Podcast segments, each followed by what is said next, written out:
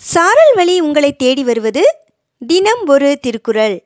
மாணவ செல்வங்களுக்கு காலை வணக்கம். அதிகாரம் இருபத்தி மூன்று ஈகை. குறள் எண் இருநூற்றி இருபத்தி எட்டு. ஈத்துவக்கும் இன்பம் அறியார்கொள் தாமுடைமை வைத்திலக்கும் வன்கணவர்.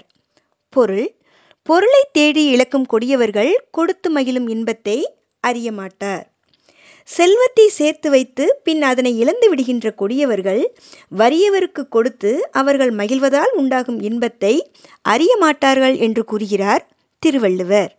மீண்டும் குரல். ஈத்துவக்கும் இன்பம் அறியார்கொள் தாம் உடைமை வைத்திலக்கும் வன்கணவர். நன்றி மாணவ செல்வங்களே இந்த நாள் இனிய நாளாய் அமைய வாழ்த்துக்கள்.